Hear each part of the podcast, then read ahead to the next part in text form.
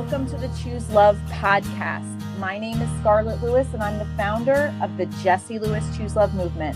Our mission is to offer essential life skills and tools that help us connect in healthy and meaningful ways to help us manage our emotions, to grow through difficulties and challenges we face in life, to make responsible decisions, and more. We're not born with these life skills, but we can learn them at any age, and they provide a direct path to finding meaning and purpose in our lives and to flourishing. The Choose Love movement is now in over 10,000 schools, homes, and communities across the country and in over 100 countries.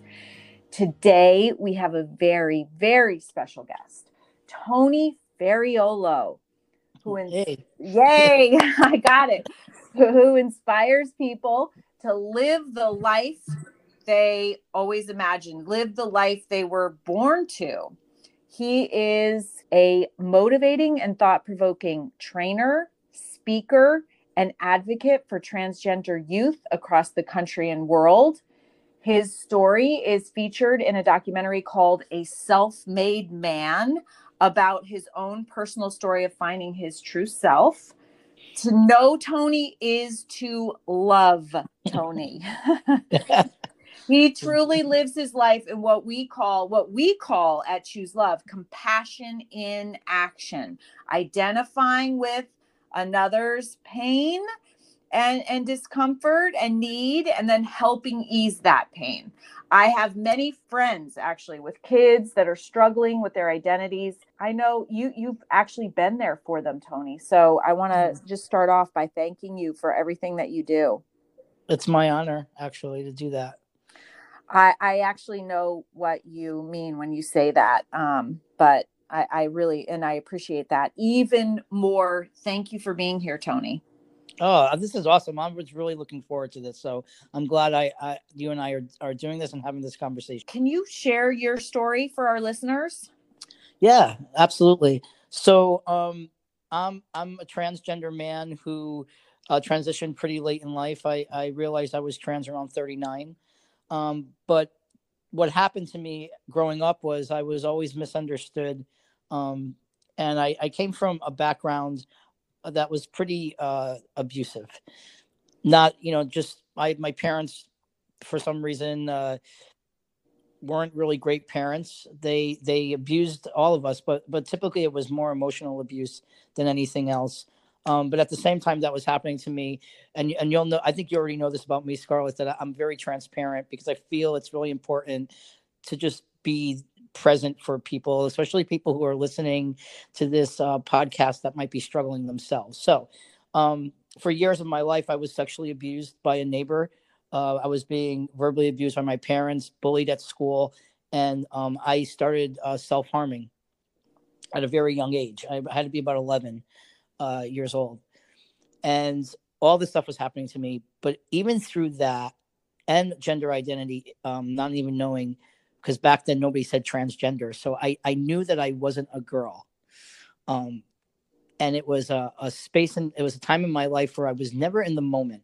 Like I was surviving life at a very young age. So and my way of surviving was I was always like saying, I, I can't wait for my life to get better. I can't wait for my life to get better. And I remember one specific day that I was in my parents had owned a home and we were surrounded by woods. Like we owned an acre and a half of, of land, but majority of it was woods. And I was in the woods um, sitting against a tree and I was I was cutting myself and and I remember just visually seeing my life better. Like there was always this little light of hope that everything was going to be okay. I left home at an early age. Uh, for years, I identified as a lesbian. Uh, I was a, a sexually attracted and romantically attracted to women. Um, people were saying I was a woman, so I fit into that community. Uh, that community, I can tell you, saved my life because at least I felt like I belonged somewhere, even though it still wasn't a perfect fit. I started, a, I'm a singer songwriter. A lot of people don't know that about me. Uh, and I started uh, a lesbian band. And the lead singer, Gene Dolan, um, really was the person, and I get really emotional when I talk about this. She's seen me for who I was. And I remember her saying to me, You know, Tone, just be, just be Tony. Uh, and she brought over a video called Gendernauts, and it's a it's a doc. It was a doc old documentary about uh, transition, and there was these three guys walking on the beach, and one guy unbuttoned his shirt and he said, "Hey, check it out! I just had my chest surgery," and that moment. I remember sitting back in my my chair, like really, really, like blew me back. I was like, "Oh my god, I'm trans, I'm trans," and in a millisecond, everything made sense. I celebrated. Um, I then started thinking about what the reality of being trans would be for me. I I wasn't happy um, as, as, a lesbian. My life wasn't happy. Every night I made a decision whether I was going to live the next day or not. Mm. It it was very very hard uh, to live in a world where I still wasn't being accepted. I would let, let's put it this way when I told everybody I was transitioning, nobody was surprised. Okay. I, I presented very male. and I was hoping one person would be like, oh my God, you're trans. Not one, not one. And so I didn't knock anybody's socks off. But I knew, I knew that I wouldn't have it easy. I didn't know any trans people personally. The only thing I knew about trans people is that they were um, being murdered or, or, or they were being like um, killed or definitely thrown out of their homes and, and, and homeless. So I went to a beach, and this is in the documentary, and I, I, I explain in the documentary. I went to the beach to end my life one day because mm. I couldn't imagine being miserable anymore. I, I just could not see being trans and being happy being in the same sentence. So I was at the beach and I was really crying like uncontrollably because I didn't want to die, but I didn't know any other way out. And something inside of me very deep inside of me said create yourself. And i remember hearing it i was like what? Create yourself tony. Create yourself and i realized at that moment that i had the power to create the person i, I needed to be the person i always wanted to be imagined to be and i took really small baby steps again i didn't know there wasn't anybody for me to call to say hey listen i know you did this i need to do this help me. Um, so I would support from a few friends. I had my medical transition and my chest surgery first, which was really a moment in my life that shifted me. It was a life changing moment and a life saving moment when I was able to look in the mirror the first time and see a body that matched my brain. It's powerful. It was so powerful that on the ride home from the hospital, I remember uh, telling um, my girlfriend at the time that I was going to start a foundation for people that couldn't afford this type of surgery, and the feeling the feeling I felt should not be linked to money. So I, I always I thought about that almost every day. I thought about this foundation, thought about this foundation, and I was like kind of afraid to do it myself. And then in 2007, I met Drew Leviser, who's who became my best friend, but Drew and I co-founded the Jim Collins Foundation. Jim Collins Foundation funds surgeries for the trans community for people who don't who financially can't afford it, people in shelters, um, people of color who typically are in those situations more so than than people who are not of color. And since 2008, I believe we funded close to 40 surgeries around the country. Um, it's life-saving work. But what I also realized, Scarlett, was that when I tra- first transitioned, if I didn't know any trans people, then the kids of the community didn't know any trans people either. So I, I, I said, you know what, I'm going to start a support group uh, for trans teens only because there's lesbian, gay, bisexual is a, is your sexual orientation. Trans and non-binary is your gender identity. Two totally different things what they were doing in New Haven, which was great, but they were they were having LGBT youth groups, lesbian, gay, bisexual, and trans, and the lesbian, gays, and bisexuals couldn't understand the trans kids, and they were kind of making fun of them. So I brought them all in. First group, one, two kids showed up. Second, third, fourth group, nobody showed up. Fifth group, one kid showed up.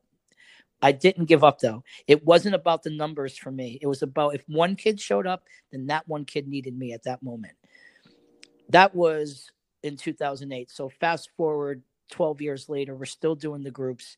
We've helped over a thousand families uh, from that teen group a parent support group uh, spawned off and an art group for kids that are 12 and under. Covid has put a little damper on the art group but we're still having the the parents and, and the teen groups. What is the participation now Well, we do Zoom. We haven't. We didn't miss a meeting. A lot. We we had the groups last Saturday. Uh, there was about fifteen kids on on uh, young humans, as I like to call them, on the teen group, and the parent group is getting so big that they're probably going to have two groups. We we hold the groups every three weeks. It just works. Okay. Um, I've been doing that for forever. The, the, I asked the group members you know everybody says to me how how is your group so successful for so long I mean, wow. And I said, because they're not my groups, right? Mm. They're their group and I'm just a facilitator. So we go by what they need. So anyway, I just got a uh, email from the facilitator of the parent group saying, you know, I probably need to do the parent group twice a month now because there's so many new parents. What Zoom is doing and this COVID uh, crisis is doing is it's it opens our groups up to people throughout the country because we used to physically meet in a space. Now with Zoom, like we can help people in, in states that don't have any protections. Hulu carried a TV show that I did for A and E called Transitioning. It's a three um ser- mini series, three episode mini series. When COVID hit, no everybody was watching Hulu, and this TV show blew up. So I was getting calls from trans people and, and parents all over the country, and I still do. And I take them, I take you know the 15 minutes to jump on a Zoom call with them and ho- hopefully direct them um, to like resources in their area. And and I know you know this feeling, but when you see someone go from hopelessness to hopefulness, it is a life-saving moment for them, but a life-changing moment for you. Absolutely. And you you are the real deal, Tony, because I was talking to uh, a dear friend of mine and I was telling her that I had met you and she goes, "Oh yeah, we know Tony." He's worked with us. And I was like, what? Oh my God, are you serious? Uh, and she's in California. So it's yeah. amazing. And you had helped them. You had been involved in, in their, really in their darkest moments. And yeah. that's really amazing. Yeah. That's when they need you the most, right? You know, you know, pre-COVID, you know, there's a very high suicide attempt rate be, within the uh, trans and non-binary uh, youth community. Um, the it's like it's an average of about fifty one percent have a, a, in, in, recent surveys, you know, of over like I think it's over like 4,000, 5,000 um, people surveyed that fifty one percent have attempted suicide at least once in their lives. Um, I know this to be true. A lot of people can't believe that. They're like, "What do you mean?" I said, "Well, I know this to be true because I was up. At, I'm up at psych hospitals all the time, sitting with with little ones, and mm. and some of them sometimes they're as young as nine. Mm you know, eight, nine years old. So, what do you say to a 13 year old who says to you, I just don't want to live anymore? Because I had to face that the first time, uh, and this is in my, my second, uh, first, second book. I talk about the time, the first time a parent reached out to me and said, Hey, my kid is in the hospital. Do you go to hospitals to see kids, Tony? And I'm going to tell you something. I'll never forget the, the tone in this mother's voice. She was shaky. She was nervous. She was about to cry. She was fearful of what was going to happen to her kid. Mm. And her kid wasn't in this hospital because they were trans. This kid was in the hospital because nobody around them believed that they were trans. And they didn't they didn't acknowledge him. So I went in and this was the first time I was ever the only time I was ever in a psych hospital was when I was a patient. And this hospital was a hospital that I was a patient in. So I had to take a really deep breath and I was buzzed into the ward. And I remember him coming into the room and when every time they see me they smile and which is i get emotional it's it's overwhelming sometimes just my presence can bring um, calmness and i remember when i was on the beach that day and i started thinking about who i wanted to be one one of the things i said was i wanted my energy to be so kind because i wasn't kind pre-transition i was angry i was really really angry and a lot of people can't believe that i was somebody who was really a, a, a mean person. Took my my fear and my anger on a lot of people. But I wanted to be a person that just by me standing in front of you, my energy made you smile. Mm. And there I was sitting in this psych hospital. This kid walks into the room. He smiles and I, and and he. I said, "What's going on, man? What's going on?" And he says, "I, I just don't want to live anymore. And if they think they're going to stop me from bringing me in here, they're wrong." Mm. So I just said to him, well, I want you to live. I love you. And I've been here. It might not be the same exact journey, but I've sat in the seat. Yeah, but I cut myself. I said, so did I. Mm. What? What, Tony? I said, yeah, dude. Don't freaking no shame on that. Mm. No shame. Mhm. We shame we shame people who who are who are doing self harm. We shame them, and we shouldn't be. We should be supporting them because they're surviving. It's a way to survive. Yeah, what's the alternative? You know. So knowing how just my presence there really shifted this kid, and and and we we saved him between his parents, and you know sometimes the parents don't go on get on board until the kid has a suicide attempt. And I, I always beg parents, please don't don't be that parent. Don't be the first person who bullies your kid. You know, just affirm them, ask them how you can help them. If you don't understand it, reach out to people. You know, get support yourself. Being trans or non-binary is not a disability, and it's certainly not a death sentence. I know my my friends who have kids that are trying to figure things out. They're so supportive of them. They're Mm. it's like they're with them on this journey and they're trying to figure it out with them and and I I love that. I and I know that Yeah. that's not always the case. And you know what? This is when unconditional love as a parent is challenged. I always say that. Yeah. And for kids that come out to their parents and their parents aren't on board, and I have a conversation with them, you listen, I'm told I'm charming. I don't know how true that is. But um, I always say to the parents, listen, congratulations, you, you know, good for you. And they're like, what? Well, you you raised a, a human that is courageous enough to say this is who I am when they know how trans people are treated and how non-binary people are treated. But you raise them so that they have the courage and that they trust you enough to tell you. Good for you. And when i say that a lot of times the parents are like oh wait a minute. Why am i not supporting this kid? You know because the fact of the matter is and i try to remind parents who moms moms who have carried their children you know what did you say when uh, you were pregnant with them and somebody said you know what are you going to have boy or a girl 90% of the time the mother will say oh i didn't care as long as it was healthy. Mhm. well then why do you why do you care now? Why do you care now? The reason why is because sometimes parents when a child is born they kind of start holding this kid to their agenda and they plan their life out right? Mm. You know it's just something that that parents do. So i encourage parents to just be in the moment with their children. We know that this saves them. When you acknowledge your children listen if if parents are supportive even if they're not totally supportive if they're just okay cool. You want to you want to be this person? You are this person. I'm going to accept it. That su- 51% of suicide rate drops to 37% I, my uncle said he had an equation for happiness. He says happiness equals life minus expectations. There you go. Mm, there you go thank you uncle that's brilliant it's the truth it's the truth You know, you talk a lot about courage, Tony, and courage is part of our formula for choosing love. We started out with compassion and action. Um, you have shown such tremendous courage. Like, I, I really can't even conceive of uh, having being being somebody that you're not presenting as and then having to live like that. You said that you Oof. didn't realize until you were 39 but yeah. with and you were um, in a documentary called the self-made man and the picture for that documentary is uh, maybe when you must be like three or four years old Yeah, so check this out. So I when I was when I was uh young, young, like 4 or 5, I remember telling my mother I was a boy and she said no you're not. So I I through my whole life knew that I wasn't female. I didn't know what I was because there was no verbiage around it.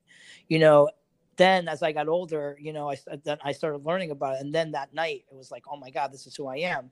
Um but that so here's a really cool thing about the movie poster. The movie poster was designed by a father of a trans kid. Isn't that crazy? Yes.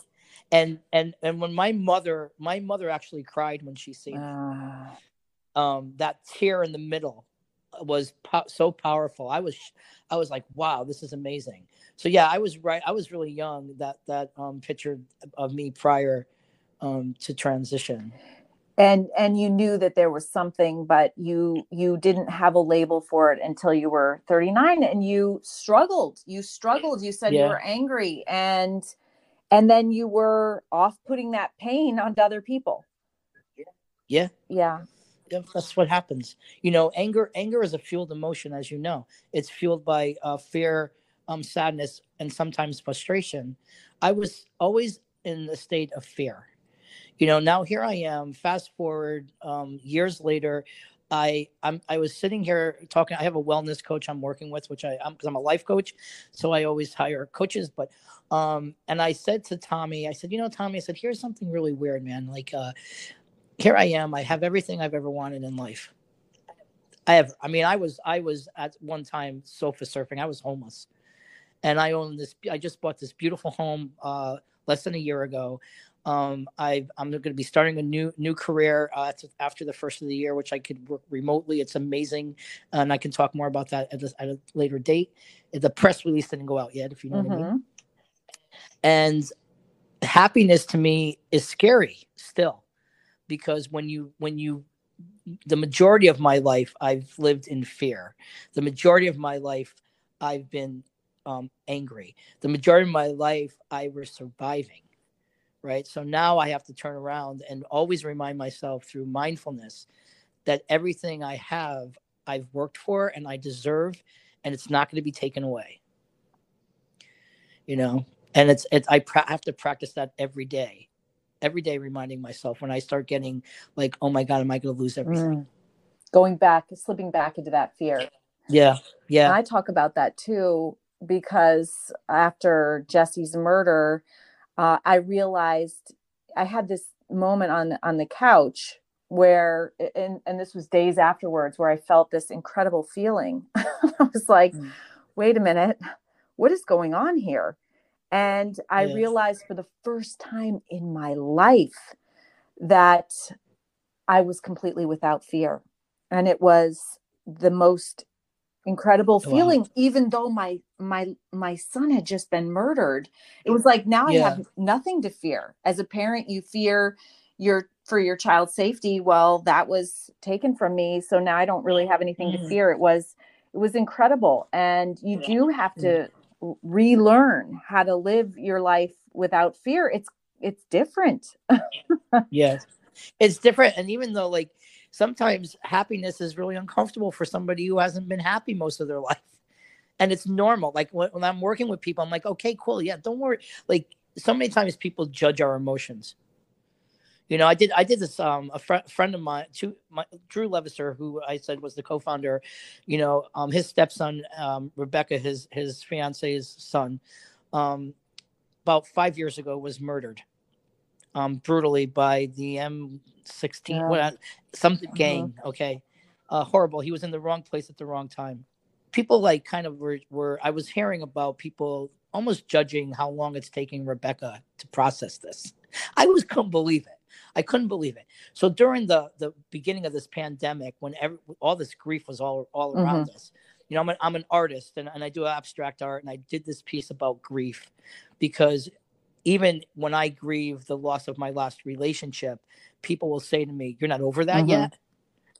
You know, and and it really started bothering me how people put a timeline on other people's grieving.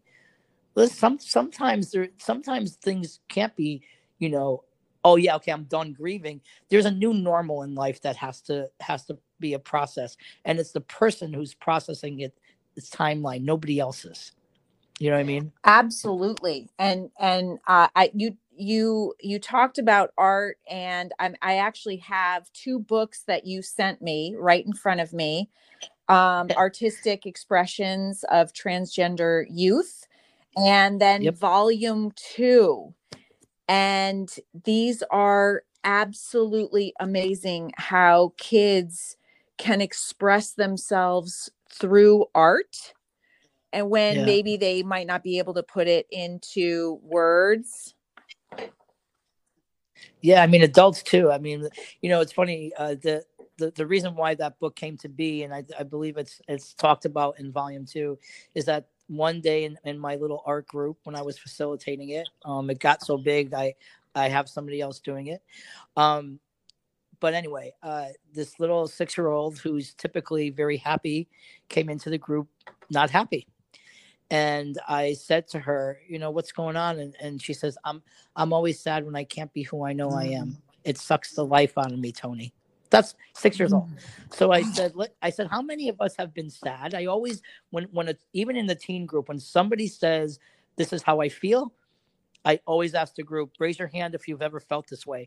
People need to see that other people have felt that way. It's just it's a way and then you can see that that kid say, "Oh wow, like I'm not alone in this," you know. But anyway, so I asked all the kids to draw what what makes them sad, and I gave them all a piece of paper and I said to them, um, write on the back of the paper what your drawing means. And as soon as I said that, I knew this was a way to um, help people grasp the struggle that trans youth go through and non-binary kiddos go through. Um, there was kids so young in that group that I had to write it for them because they, they didn't know how to write yet. But anyway, uh, I used this these images when I'm training um, hospitals, mm-hmm. Uh, mm-hmm. schools, um, corporations. I'm, I just did a keynote for the Hartford last night and I used uh, two of the three of the ones from the third book that's that I'm going to be um, I'm working on now. Uh, and the first question is how does it feel to be misgendered? Uh, because using the wrong pronoun um, is horrible. And I just was on Facebook and Jazz's mother Jeanette, Jet from I Am Jazz, mm-hmm. the TV show I Know the Family, and Jeanette um, typed out something that said, you know, using the right pronoun is suicide prevention. And she is absolutely right very strong words, but it is the truth.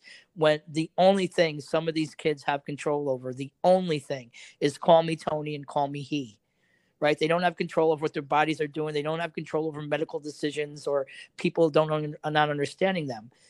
If we give them that, we are in, we are we are seeing them, we are hearing them, and we're acknowledging acknowledging their being.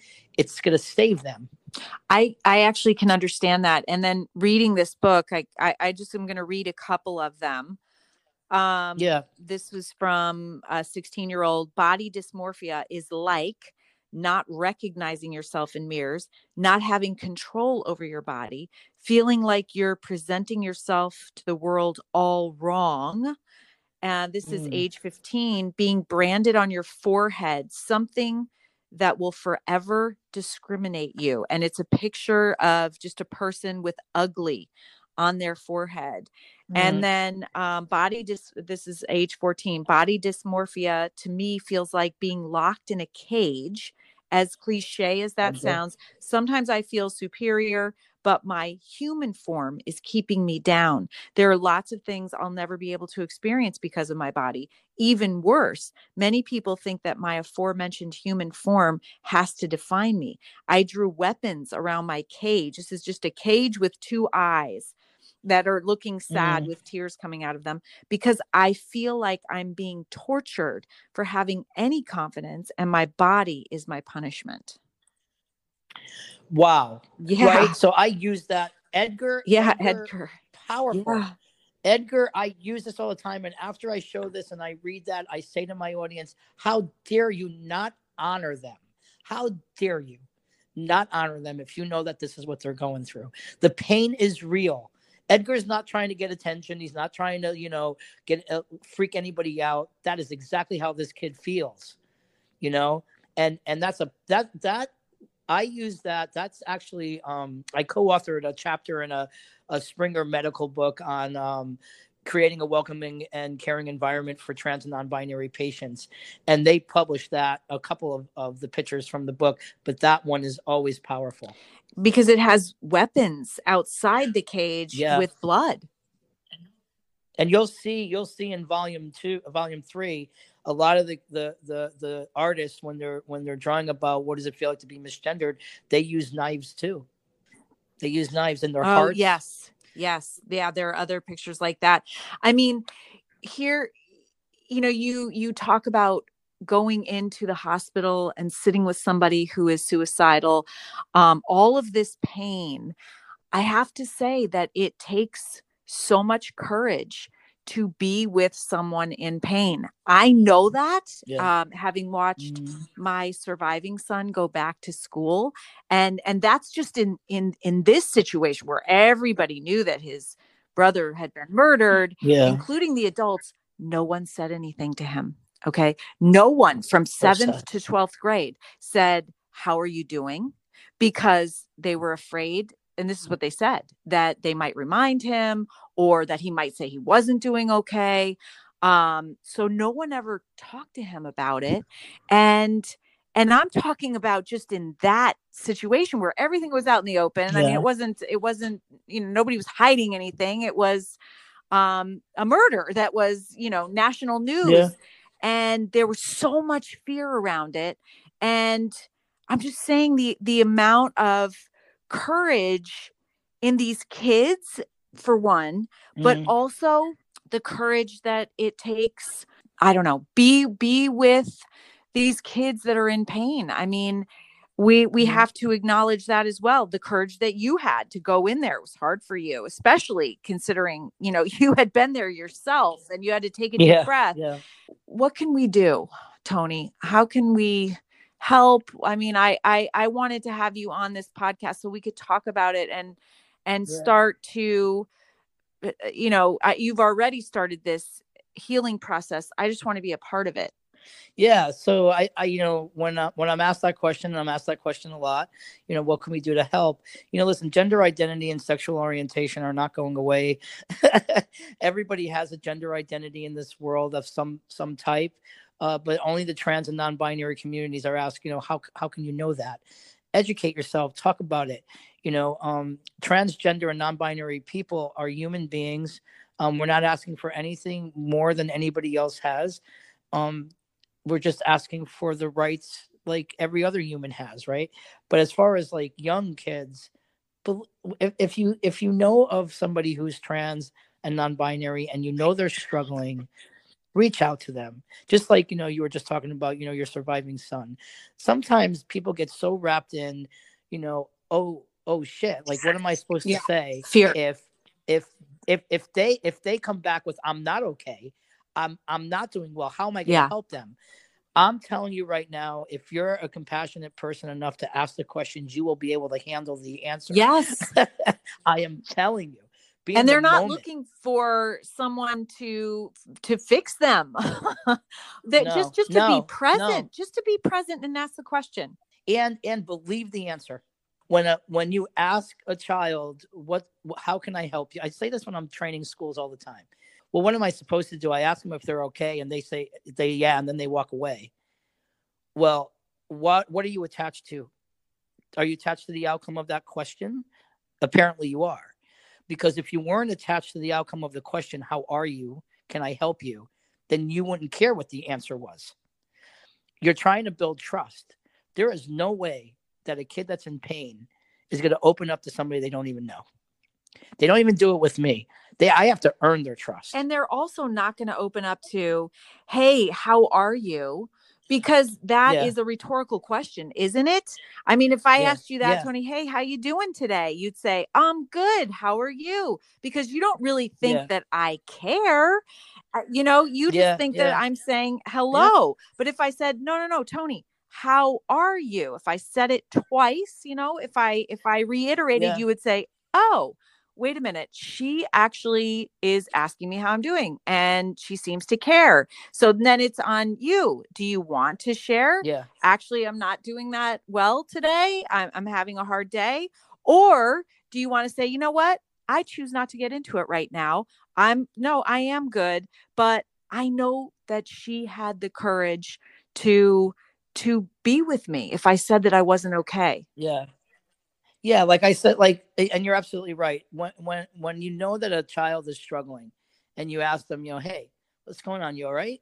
You know, like with that caring because there's energy involved in that question too. that's right you know that we i probably can't yeah, right so there's energy you know when somebody's just saying hey how you doing and then hey how you doing um and the and the student says i'm fine the, your your answer to them say should be cool but listen if you ever need me i'm Yeah. here for you smile and walk away smile and walk away smiles are Mm. amazing smiles are free they don't cut into anybody's budget Mhm, so I want to hear mhm. it, and it's contagious. Like just like kindness, kindness is contagious. You know, so so always say to them, okay, but if you ever need me, I'm here for you.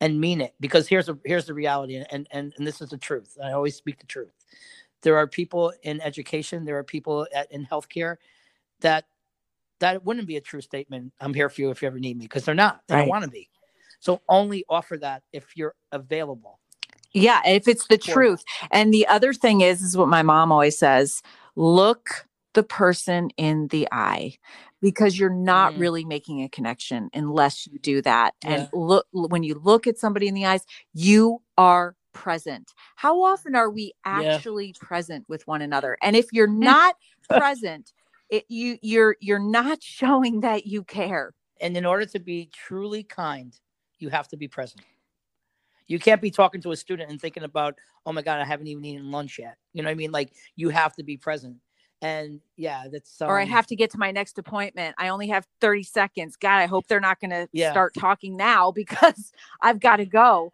yeah yeah yeah yeah yeah you know it's it's funny because when i first started my um teaching certification for mindfulness uh aaron saraf who was the instructor said to the class i want you to do me a favor. For the next week be mindful of how much you're not mindful.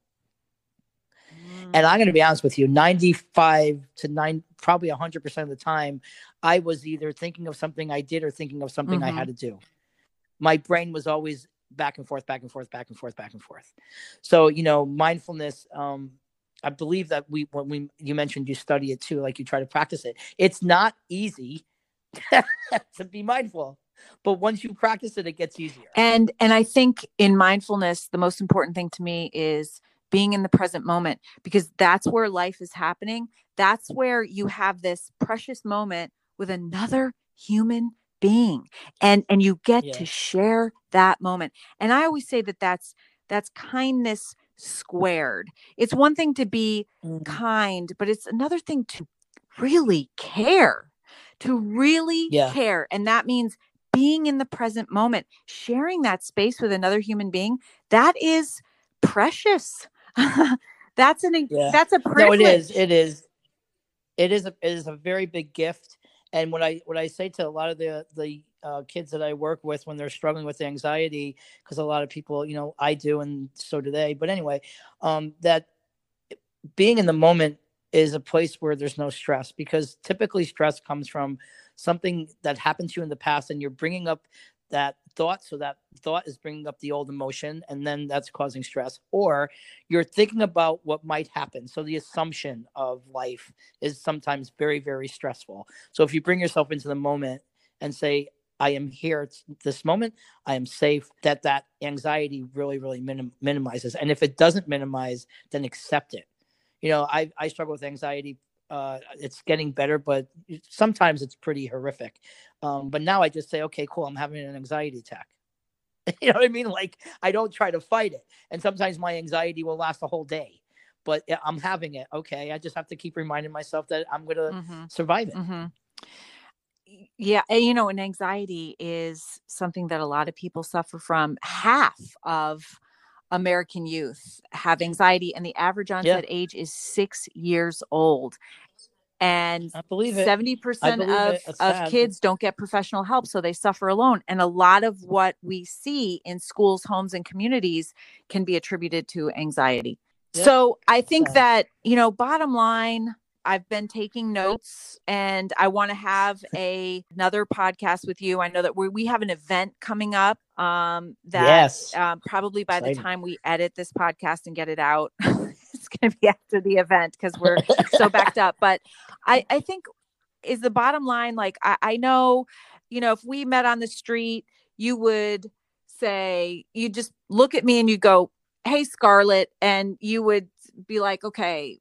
Female you know all these things would just gel together right then and i would know that you saw me for who i am and you acknowledged me uh, acknowledgement like Yeah. acknowledgement It- it's, it's a deal. huge It's a deal. deal. We we we have to be And- acknowledged yeah. at, at- for who we are, and so to think about Yeah. these these kids, uh, even you at, at at 39, that were never really acknowledged for who you truly were. I can't imagine living like that. and you know something else that the audience should be very mindful of is that gender identity uh pronouns they're they're invisible you can't go by somebody's exterior to know what they how they identify you know so never assume that you know you that's why i always no matter what i start um, on my zoom call my my pronouns are in parentheses but any group that i start i always ask people you know uh, what's what what's your name pronoun, pronoun you know because you could be walking down the street and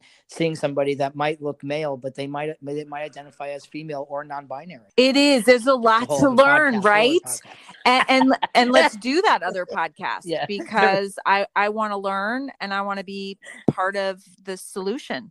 Thank you so much for sharing with us and um, I look forward to our event and I look forward to working with you going forward and being part of the solution yeah. and choosing love for everyone and uh, just thank you yes. so much for everything that you do for who you are for for you know what the the love that you brought into this world and that you give I'm just so appreciative of you. Oh my, it's my honor, and, and, and, right back at Thanks, you. Tony, and uh, thank you all. Thanks uh, to our Choose okay. Love audience for listening in, and we will see you next time. It's all part of us. We can all choose love. It'll lift you up if you let it in. Let